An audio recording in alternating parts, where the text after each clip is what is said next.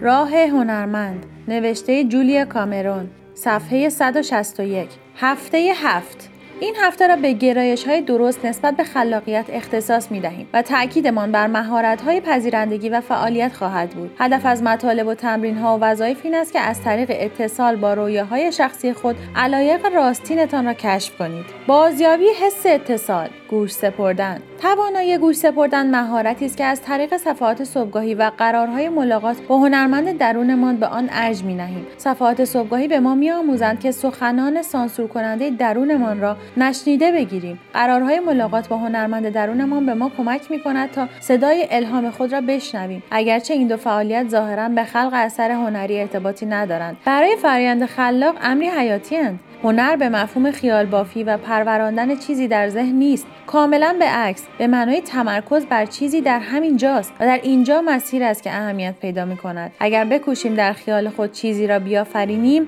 تلاشمان جستجوی چیزی فراسوی دسترس ما خواهد بود. چیزی در دوردست ها هنری در اوج رفعت. وقتی بر چیزی در همین جا متمرکز می شویم تلاشی در کار نیست. از پی چیزی نمی دویم تنها می ستانیم گویی کسی یا چیزی دیگر کار را به انجام می رساند یعنی به جای اینکه سرگرم اختراع و ابداع باشیم فقط گوش میسپاریم. وقتی بازیگری در لحظه حضور دارد فقط به طرز خلاق به چیز درست بعدی گوش می سپارد وقتی نقاشی به نقاشی سرگرم است شاید تصویرش را با طرحی آغاز کرده باشد اما چندی نمیگذرد که آن طرح تسلیم طرح خود نقاشی می شود و اغلب آن را به این شیوه بیان می کنند که این قلموست که ضربه بعدی را می‌زند. در حرکات موزون و آهنگسازی و مجسمه سازی نیز با همین تجربه روبرو می شویم یعنی بیشتر از آن که خالق اثرمان باشیم مجری آنیم. هنر یعنی عمل همنوایی و فرو رفتن در قعر چاه. گویی همه داستان ها و نقاشی ها و موسیقی ها و اجراهای جهان در سطوح زیرین هوشیاری معمول ما به سر می‌برند. مانند رودخانه ای که در ژرفای زمین جاری است. به صورت نهری از اندیشه ها در ما جریان دارند. نهری از اندیشه هایی که می توانیم به آنها دسترسی پیدا کنیم. در مقام هنرمند در قعر چاه فرو می رویم و به نهر می رسیم صدای آنچه را که آنجا جاری است می شنویم و بر طبق آن عمل می کنیم بیشتر مثل این است که به ما دیکته می شود تا شبیه به خیال پردازی هنری. یکی از دوستانم کارگردانی عالی است و به برنامه ریزی دقیق معروف است. با این حال اغلب اوقات در حین کار فل بداهه چیزی به نظرش میآید و بیدرنگ از آن صحنه فیلم برداری می کند برای این لحظه های روشن الهام باید با ایمان به سوی آنها گام برداریم. می توانیم جهش های کوچک ایمان را در صفحات صبحگاهی و قرارهای ملاقات با هنرمند درونمان تمرین کنیم. می توانیم بیاموزیم که نه تنها گوش بسپاریم بلکه با دقتی روزافزون صدای الهام شهودی خود را که می‌گوید این را بیازمای این کار را و انجام برسان این را بگو بشنویم. بیشتر نویسندگان دریافت شعر یا نوشته کامل و تمام ایارا تجربه کردند. این یافته ها را معجزاتی کوچک می‌خوانیم. آنچه در نمیابیم این است که آنها قاعده اند نه استثنا. بیش از آنکه مؤلف اثرمان باشیم ابزاری برای دریافت آنیم. می‌گویند میکلانج گفته است که داوود را در میان سنگ مرمر دید و او را از سنگ بیرون کشید. جکسون پولاک گفته است نقاشی حیات خود را داراست. فقط میکوشم آن را عیان کنم.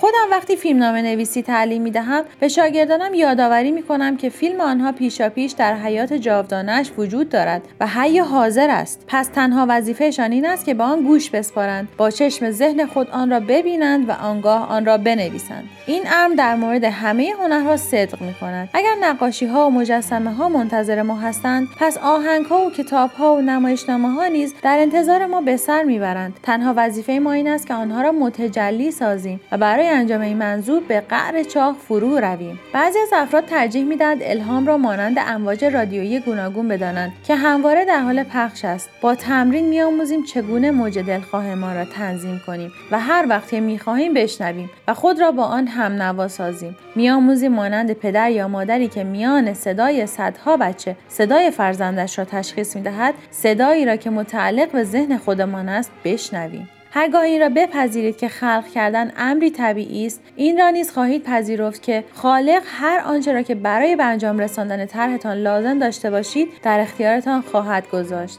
دقیقه ای که مشتاق باشید کمک این یار را بپذیرید خواهید دید که از چپ و راست کمک های سودمندی به شما پیشنهاد خواهد شد. هوشیار و گوش به زنگ باشید زیرا صدای دومی نیز وجود دارد. آوایی برتر که بر ندای خلاق درونتان می افساید و آن را مضاعف می کند و این صدا اغلب خودش را به صورت رویدادهای همزمان نشان می دهد مثلا دیالوگ مورد نیازتان را خواهید شنید. موسیقی مناسب صحنهتان را خواهید یافت. دقیقا همان رنگی را که برای نقاشیتان در نظر داشتید خواهید دید و چیزهایی را که نیاز دارید پیدا می کنید مانند کتاب یا سمینار یا اشیایی که آنها را گوشه انداخته بودید و در این لحظه برای انجام کاری که به آن سرگرمید سودمندند. مشتاق باشید بپذیرید که کائنات در انجام کاری که در دست دارید کمکتان می کند. مشتاق باشید دست یاری خداوند را ببینید و زمانی که دوستی دست یاری به سوی شما دراز می کند کمکش را بپذیرید. از آنجایی که بسیاری از ما این باور خوفناک را داریم که خلاقیتمان از دیدگاه خدا بی ارزش است این یاری از خالق به خالق را دست کم می گیریم. بکوشید به یاد آورید که خداوند هنرمند بزرگ است و هنرمندان سایر هنرمندان را دوست دوست دارند این امید و انتظار را در خود بپرورانید که کائنات از رویایتان پشتیبانی می کند زیرا در واقعیت نیز چنین است برای ارتباط با ما آیدی صوفی underline کاپل را در اینستاگرام جستجو کنید.